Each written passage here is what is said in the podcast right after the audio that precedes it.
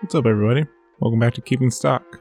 Uh, welcome back to week one of the official quarantine or stay in place, at least here in Oregon. Week two of preferred social distancing, day 16 without the NBA, amongst other things.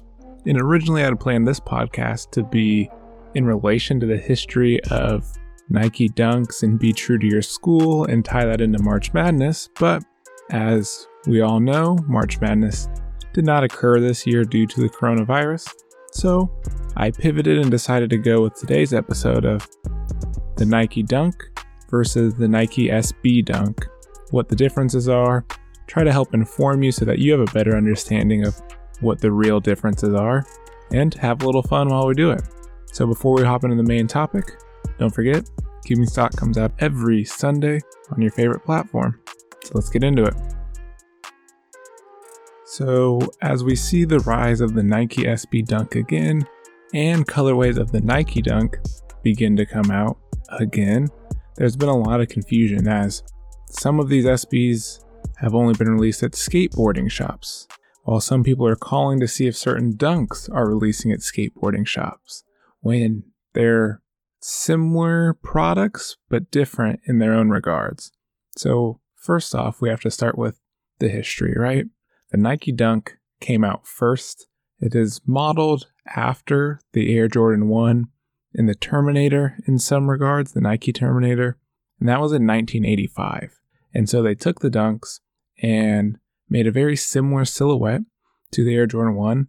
At that time, there wasn't a whole lot of innovation in the space, so you had to use the same materials. It was primarily leather, had the nylon tongue, high top, and it was a performance shoe at that point in time.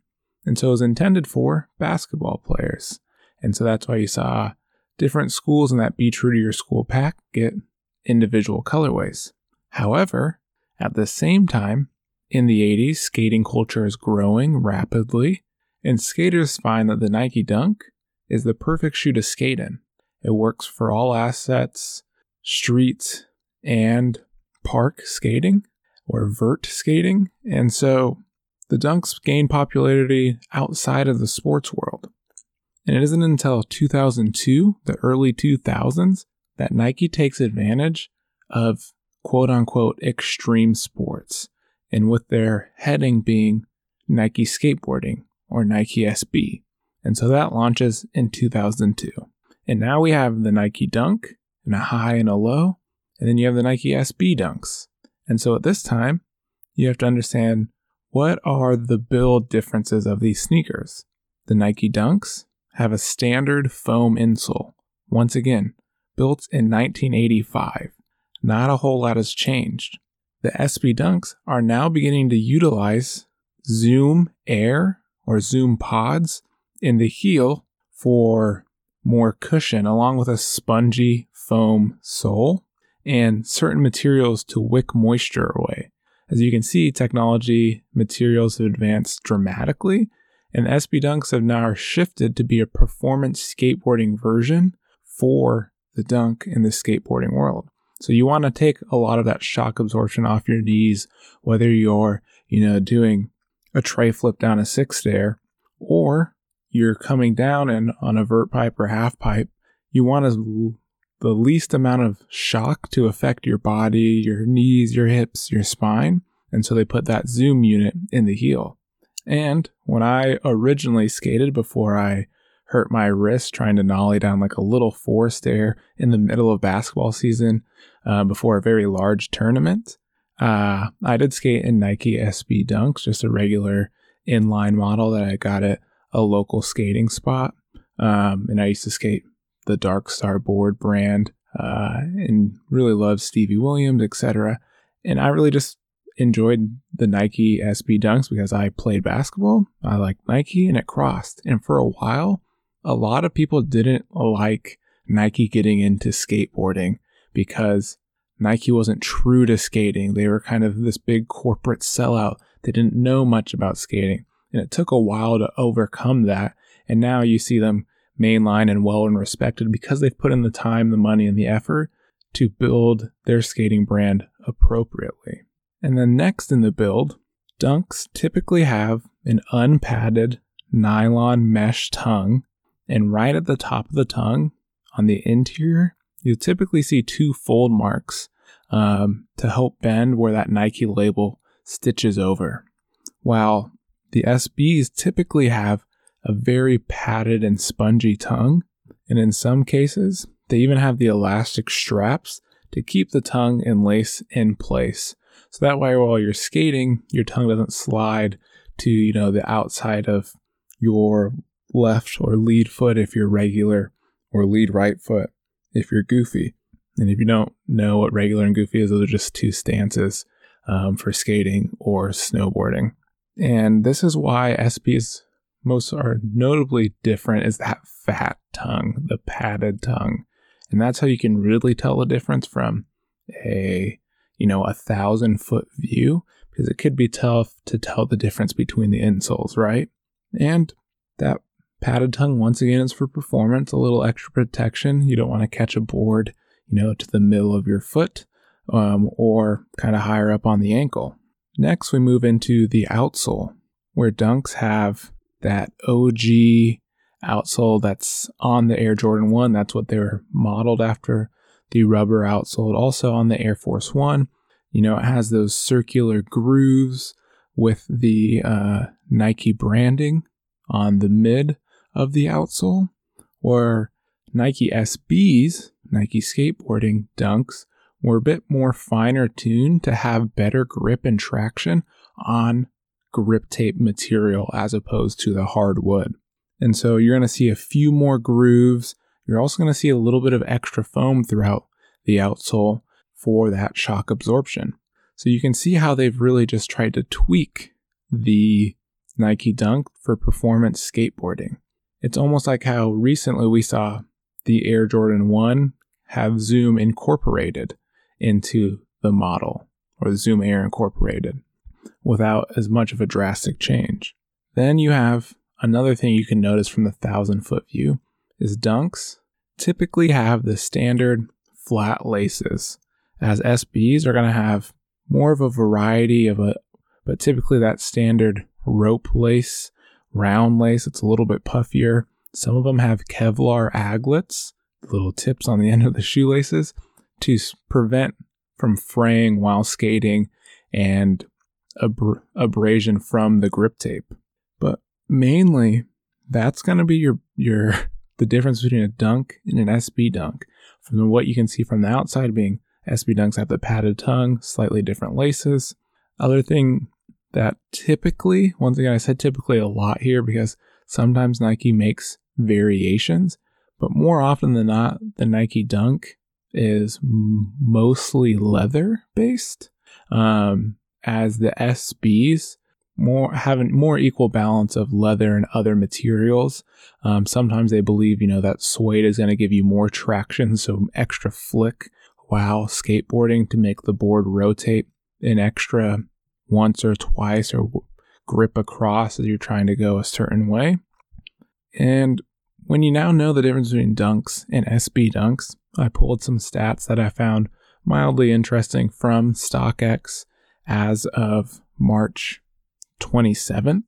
And so on StockX, the highest average sale price for a Nike Dunk is going to be the Cowboy or the Soul Collector low, low, it's multicolor. Or for the SBs, I'm sure you've guessed it, very sought after. We've seen a lot of celebrities pull them out, talked about on a lot of sneaker YouTube content, and that's going to be the Nike SB Dunk in the Paris colorway. Average sale for the Paris SB Dunk $27,000. For the Cowboy Soul Collector Nike Dunk, that's going to be $2,400. So the Paris Dunk is obviously 10 times more, um, highly sought after. I would never personally spend nearly that much on a sneaker. Um, you know, 2400 still is up there. Maybe if it was an absolute grail, which is a great conversation to have maybe in another podcast on what a grail really is or should be. But you can see the, the absurd prices for the SB Dunk. Further, we look at what's been sold the most on StockX. And I was surprised to find out that this was for the Nike Dunks was the off-white in the pine colorway has sold around 7,000 pairs since being released. While on the SB front, it is the Nike Supreme Jewel in this black and silver colorway. That sold about 6.3 thousand pairs. Uh, and, you know, this is all relative. This is going to be based on obviously quantity as opposed to quality or um, resale price or hype. But you're going to have the off white and the pine colorway, and then the Supreme Jewel and Silver. The other thing I wanted to break down real quick is the various phases of the box that the Nike SB Dunk has been offered in. So, um, oh, since 2002, they wanted to, Nike wanted to distinguish their skateboarding brand um, as opposed to from their athletic brand so that it does stand out. You understand that this is Nike skateboarding and not Nike basketball. One of those things, once again, they fought for in the skateboarding industry to differentiate their different branches of what Nike really does. So in 2002, you have the orange box, uh, orange, and then the cardboard tan. And some notable dunks from there is the Nike SB Dunk Supreme, and then the Zoo York and SB Dunk collaboration. We move on to 2003, 2004. You get the silver box. One of the easiest to mentally picture is the Heineken SB Dunk low. And then 2004, 2005, in the pink box. So we've got an orange box, silver box, pink box. Easiest to visualize here is Jeff Staples' Pigeon SB Dunk Low, one of the most sought after sneakers of all time, regardless of styles. And then we also had the Tiffany Dunk Low. 2006 to 2007. So from 04 to 05, that was the hype of the pink box era still being produced. And then 06, 07 is when we changed to the black box, which you may know the SBTGs or the Pee Wee Hermans. And then from 2007 to 2009, you get the gold box with the Lobster and Concepts collaboration on the SB Dunk Low. And then from 2009 to 2012, you get the blue box. I personally like the Miss Pac Man joints during this era. Then 2012 to 2013, you get the taped box, uh, When Pigs Fly released in this era. 2013 to 2020, we get the teal box, which is the De La Souls, Lance Mountains, and now we're at the striped box era, the multicolor. And obviously, the most notable release from here is going to be the Travis Scotts. So you had orange box, silver, pink, black, gold, blue, taped, teal, and striped as all the different box eras. So I hope that cleared some up, some misinformation, or gave you a better idea of the actual difference between the Nike Dunk, Nike SB Dunk.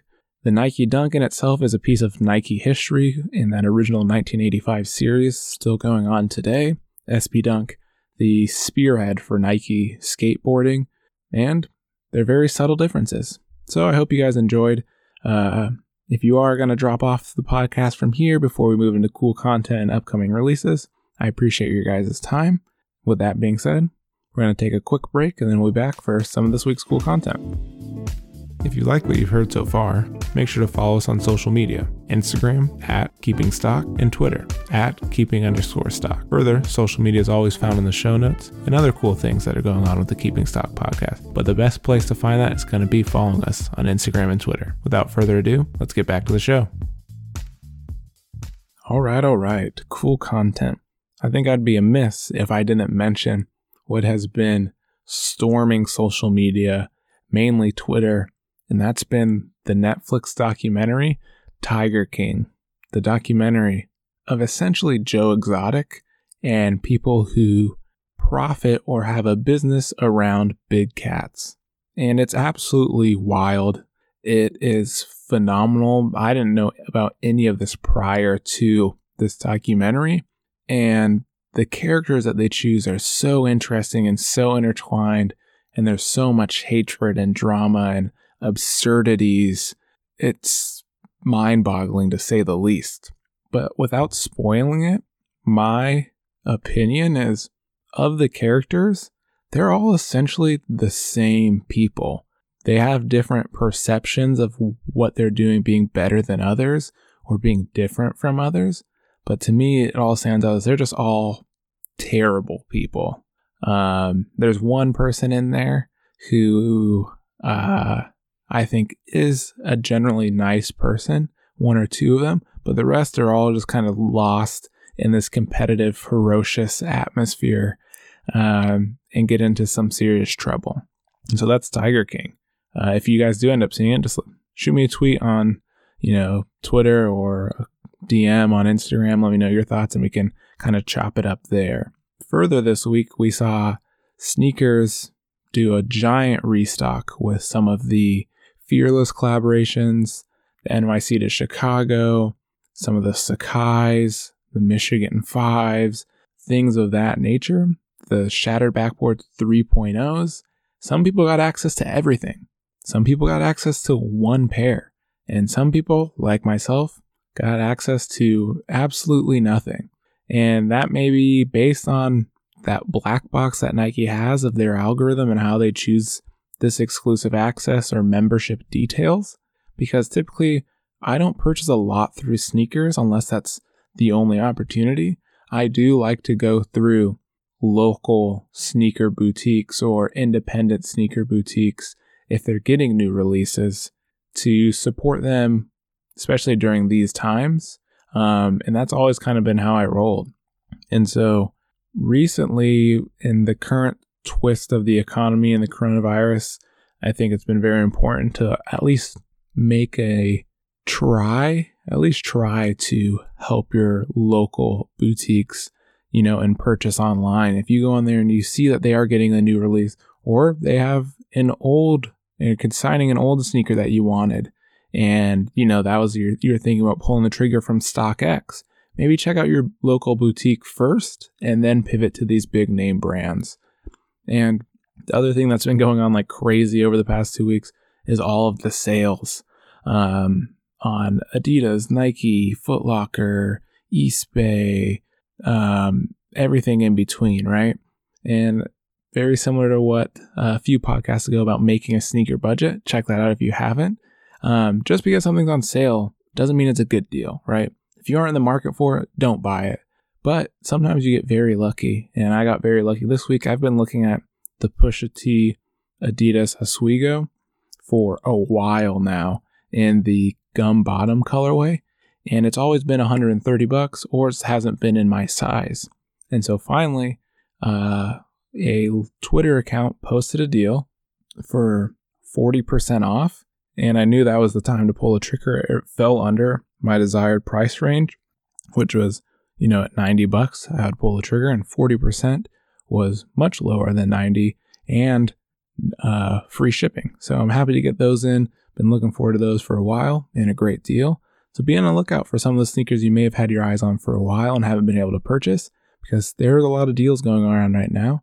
But don't impulse buy in an unknown economy because that can spell trouble. Now, time for upcoming releases. Not a whole lot coming up in the first week of April.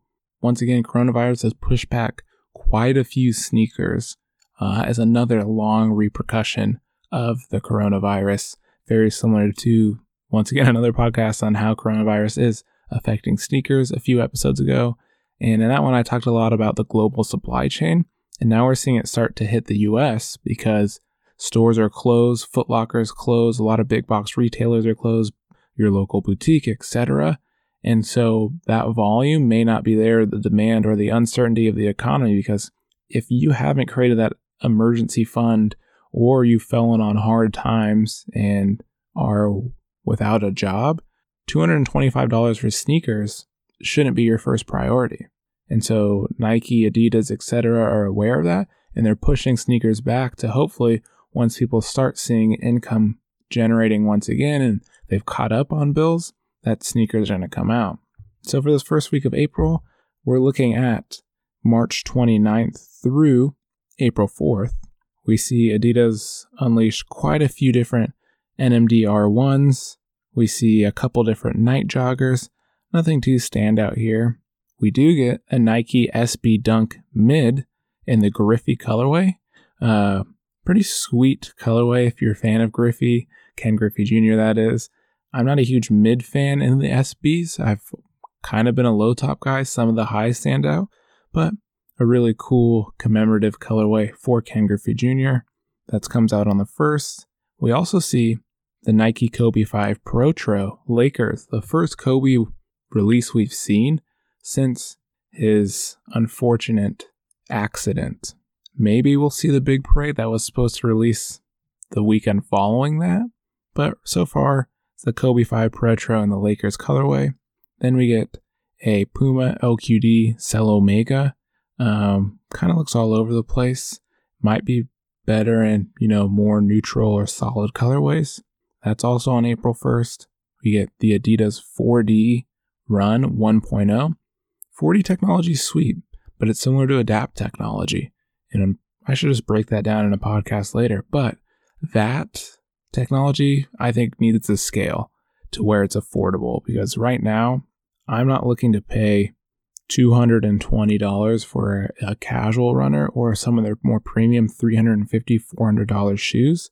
Just doesn't suit it for me when the technology really hasn't been completely figured out. Also, on the second, we get the Adidas Superstar Reflective, we get the Superstar B side, and then the white iridescent. And then as we move into the weekend, we see the Air Jordan 5 grade school Easter colorway. This looks terrible. It's not for me. Obviously, I'm not in grade school, but it just looks lazy. Um, it's kind of just paint splattered on what looks similar to, you know, a white, the white metallic 5 that came out a few years ago. Then we get the Nike Paul George 4 in the black and red colorway, the Air Jordan 1 Retro High white and court purple, the Nike Little Posite 1 Rainbow Pixel. And that's all your releases. Eventually, maybe some bigger releases will come out, but let me know what you're getting or what you've gotten recently or picked up or what you wore for Air Max Day. That happened this past Thursday. Uh, I went with some LeBron 10s, but that being said, I appreciate your guys' time and for supporting me and all the feedback that I've gotten. I'm working on the back end to get some guests for you guys because you seem to really enjoy when uh, sneaker customizer Malcolm Garrett was on there. So, uh, some things are in the work. I hope you guys enjoy your weekend. I hope you're staying safe, staying rested, staying in place, and helping flatten the curve for coronavirus. So, I'll catch you guys next week.